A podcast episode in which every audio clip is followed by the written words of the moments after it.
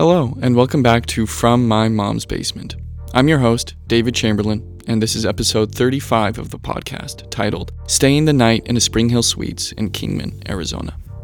Thank you all again for listening.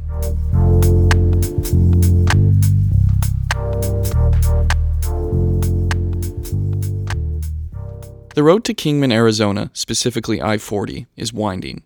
You follow the serpentine curves of the highway through orange, dusty tracts of high desert, which, once around Flagstaff, becomes covered in tall pines and mountainous. It looks like Afghanistan. By the time you reach Kingman, the pines recede and you find yourself in a big valley, a classic southwestern bowl of dust and scrub oak. Cliffs of sandstone hang on the perimeter of the city, hulking things that plunge out of the earth at steep angles, like giant ships half sunk. I rolled in past these cliffs around 4 or 4:30 in the afternoon, late November. The sun, even in this Arizonan desert, was weak and sad. It seemed sick. I'd been driving for close to 7 hours and was happy to finally put my U-Haul to rest. I sped up the off-ramp and came to a sprawling intersection where a network of wide, two-lane streets crisscrossed and the town of Kingman was opened up to me. Kingman, as far as my tastes are concerned, is a great town. No frills, no funny business, it's earnest and sincere. Unlike so many Western towns that spruce up an old fashioned boulevard and stuff it with souvenir shops with names like Bone and Pine, which sell low quality t shirts and stickers with irreverent sayings that really pander to baby boomer women who just can't seem to believe a sticker would say such gosh darned inappropriate things like bitch and fuck, and whose carbon copies you can find anywhere from Bisbee to Coeur d'Alene, Kingman caters to no one but its own citizenry. Because of this, Kingman is ugly and unconcerned with aesthetic infrastructure, but it's also authentic. It's a real deal Western town full of industrial warehouses, metal sided carports, and abandoned dirt lots with fossilized Chevys surrounded by rattling chain link fences. Stray dogs lope up and down the streets. There are no sidewalks. The people are strange and dress poorly and have a taut leather like appearance that only a lifetime spent in the Arizona sun can render. Forget Taos or Moab or Jackson Hole. If you want to see the true West, go to Kingman. The only familiar touchstone Kingman can offer a city slicker like me would be its hospitality industry, namely the Spring Hill Suites just off the main thoroughfare of the city. There was also a Ramada, a Hampton Inn, and an Embassy Suites, all of which were sad looking and faded the eggshell white of a boat that's been sitting in a marina for too long. Not the Spring Hill, though, no sir. Its stucco and faux riverstone facade looked brand new, as if it had been dropped in Kingman by some cosmic crane only moments before I arrived. Spring Hill Suites, for those of you who don't know, is a hotel chain under the umbrella of the great blue chip hotel giant Marriott. Marriott boasts 30 different subsidiary hotel brands, including, but not limited to, Fairfield, Sheraton, St. Regis, Four Points by Sheraton, Westin, TownePlace Suites, Gaylord Hotels, Courtyard, JW Marriott, Residence Inn, Aloft Hotels, Moxy Hotels, Delta Hotels, W Hotels, Marriott Vacation Club, and, interestingly enough, the big, bad, most famous hotel brand in the biz, the Ritz Carlton. Each of these brands assumes a different set of characteristics to cater to a specific demo slash income level. You go to a J. Willard or a Ritz Carlton, and you're going to find a full service hotel that blows the doors off any hotel experience you've had before. Whereas, say, a Residence Inn is going to be something more like a low scale apartment.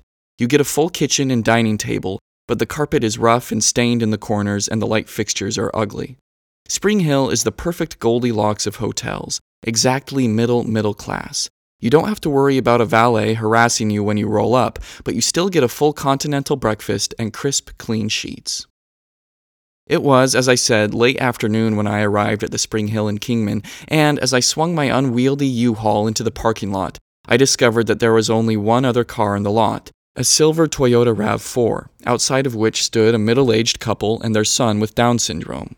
They must have been driving to the Grand Canyon or maybe down to Vegas or were driving back to California from either of those places. At any rate, they were in the midst of a very long drive, and their attitudes towards each other reflected this. Hopping out of my truck and walking to the lobby, I couldn't help but notice the kid with Downs had his hand right up his butt crack. I mean, was really digging deep in there, and the way his parents yelled at him made me think it definitely wasn't the first time he dug for dingleberries that day.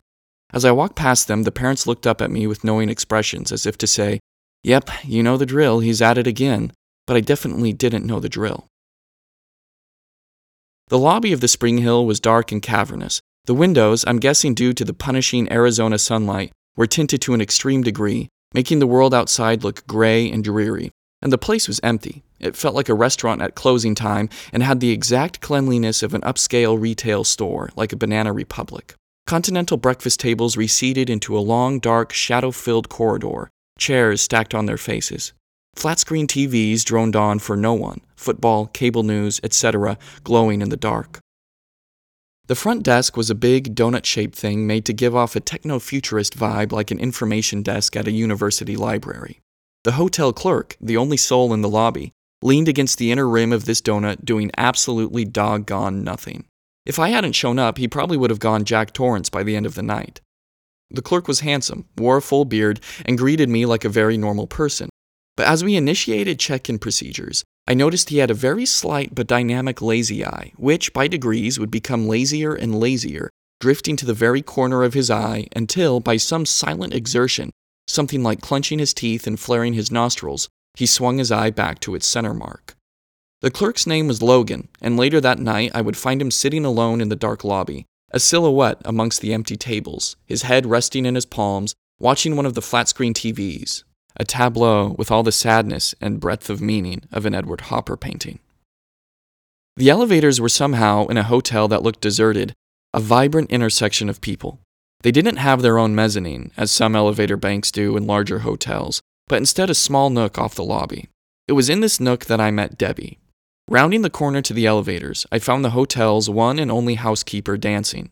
I'm talking arms in the air, lower lip biting, butt gyrating, soft moaning kind of dancing. The bright horns of Macklemore's rap hit, Thrift Shop, blasted fuzzily from her cell phone.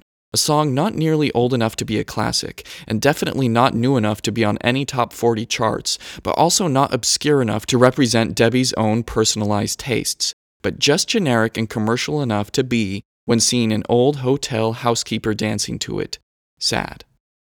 Debbie had a face that could be described as skull like, her white, sun aged skin wrapped tightly around her high cheekbones and hollow cheeks, leather shrink wrap.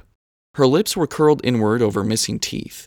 If she weren't in a spiffy, all black Marriott uniform and was instead in typical Western street clothes, i.e., a pink hoodie, faded bootcut jeans, and Skechers, I'd have no reason to believe she were anything other than a meth addict. As I scooched toward the elevator doors, luggage in hand, trying desperately to avoid any scenario where I'd have to interact with this dancing lady, my worst fears were realized. Debbie, her eyes being fully and intensely shut, sidestepped, pirouetted, and bumped right into me. I'm not a big dude, but her frail body ricocheted off me like a sickly child's. She turned, gasped, and covered her mouth in surprise, an action done not out of instinct, but out of a weird performative impulse, like a kid who puts her hand to her forehead when pretending to faint and then said, oh, Sorry, I- am so sorry. Uh, th- this is kind of my world. I-, I never expect to see anyone here. That was kind of a weird thing to say. Mind you, I wasn't at any employee elevator. I was smack dab in the middle of the hotel lobby. So her apology raised a number of Twilight Zone esque red flags, like, what did she mean she didn't expect to see anyone here? Was she saying that she worked in a hotel that never housed any occupants? Beyond this, I started to think about the bizarre implications of a woman whose job it is to clean rooms which haven't been soiled by anyone in the first place. It sounded like the life of someone in a bad absurdist play, a haggard woman who must clean already clean things. But this wasn't the life of a fictional woman, this was Debbie's actual life life. Standing shoulder to shoulder, waiting for the elevator to arrive, Debbie and I were forced to remain together after our awkward run in. It was painful, at least for me. Debbie's embarrassment was transient, and she started to sing along with Macklemore as we waited. She never turned off the music or even lowered the volume. But that wasn't even the weirdest interaction I had at the elevators. Later in the evening, walking back from the Spring Hills gym, an experience I'll chronicle hereafter, I turned the corner to find a large, homely woman struggling to wrangle two calcitrant canines.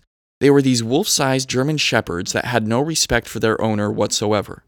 Based on the absent bovine like expression on the woman's face, and the fact that she wasn't blind, and the fact that Marriotts typically disallow pets on premises, I knew that her shepherds must be emotional support animals. This poor, disturbed lady, who ostensibly needed the affection of these dogs to keep from slitting her wrists, which in my mind is essentially the adult equivalent of carrying around a stuffed animal, except these stuffed animals can run and bite and make loud noises and shit, couldn't even win the support from the very things that were trained specifically to render it to her. The dogs jumped violently and snapped at her heels and were generally very scary. I stood there watching this heavy set woman with purple highlights try to contain her pups like a deep sea fisherman trying to reel in a marlin and knew it was only a matter of time before something really bad happened. She called their names, which were just awful, awful names like Kalila and Amara, in an attempt to calm them. It didn't work. Periodically, she looked at me with an exhausted smile, as if inviting me to initiate some convo about how cute her sweet puppies were, or maybe to actually assist in pacifying the dogs, which I had absolutely zero inclination to do. By the time the elevator arrived, the dogs were reaching a critical level of antagonism. The bough was about to break. The elevator door opened, and a sweet looking older dude, an employee of the hotel, peeked his head out and smiled at the yapping dogs. Oh, you got your hands full, he said, stepping out of the way and holding the elevator door open. The lady smiled and, as she pulled her dogs towards the elevator, lost her grip on one of the shepherds. Whether it was Kalila or Amara, I can't be sure, but at any rate, the shepherd reindeer jumped out of the lady's hands and then, once it knew it was free, trotted away from its owner with the quiet intention of an actor exiting stage. The three humans stood dumb and watched as the dog walked into the lobby. Purple Hair looked at me and then at the hotel employee, and, without a word, took off after her loose dog. It was clear that the situation was going to balloon into something frightening and beyond anyone's capacity to control, so I ran into the elevator without hesitation, eager to get upstairs before the dog started a rampage. The Marriott employee stepped back onto the elevator with me, which I didn't immediately assess as strange simply because he worked at the hotel and maybe had other reasons to ride the elevator than merely conveyance. He asked what floor I was going to and punched in the number like a real old fashioned elevator operator. But as I was stepping off the elevator, I noticed something kind of bone chilling. The man's black polo, which I assumed had a monogrammed Marriott logo like the other employees, actually belonged to some company with a name like Peterson Real Estate. So, what was at first a very kind gesture became very creepy when I realized this dude was just like riding the elevator up and down and asking what floor people were going to. He even told me to have a nice day. It was the stairs and the stairs only from then on. But even avoiding the elevators couldn't keep me safe from Debbie. Somehow, for some reason, that afternoon, Debbie decided to tend to the rooms on either side of my own. I don't think this was a coincidence.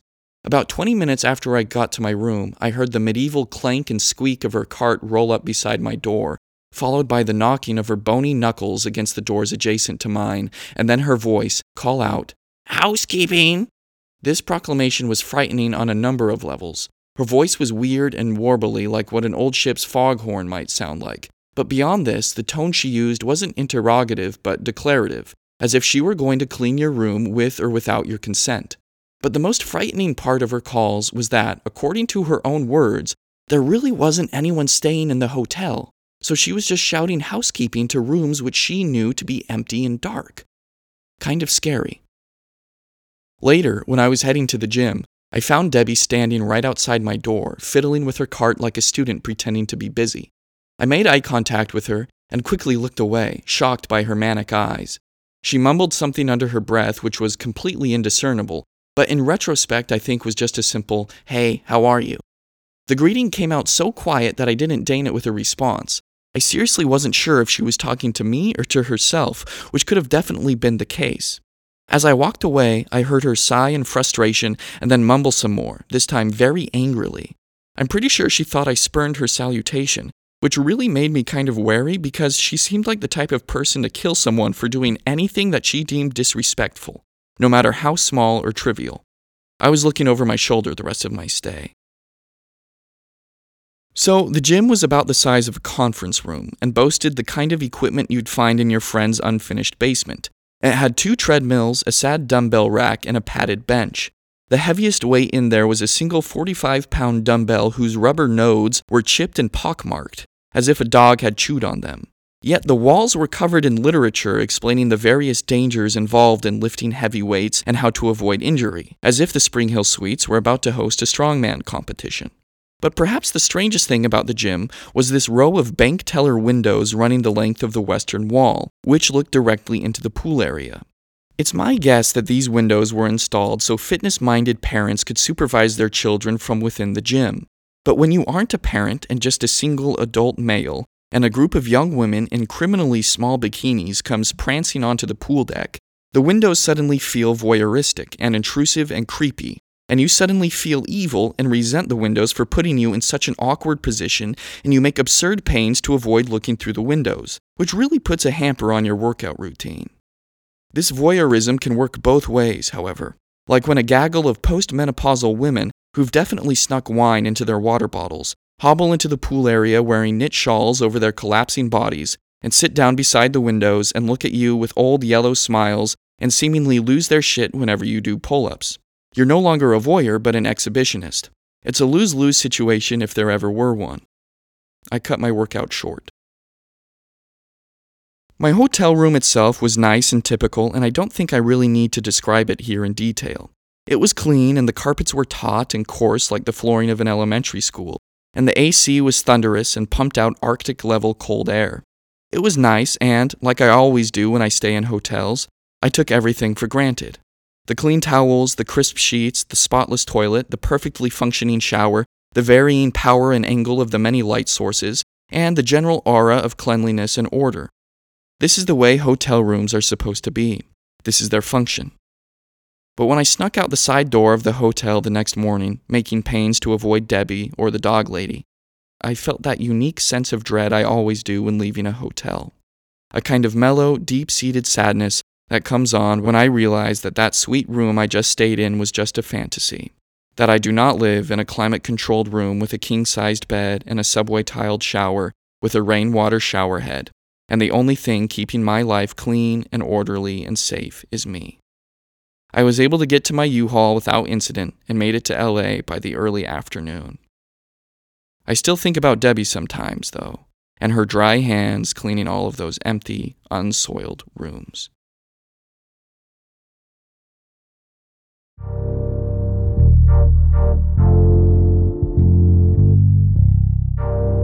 Thank you all for listening. That was episode 35 of the podcast, titled Staying the Night in a Spring Hill Suites in Kingman, Arizona. Written, edited, produced, and narrated by myself, with the music being by Kevin MacLeod. Thank you all again.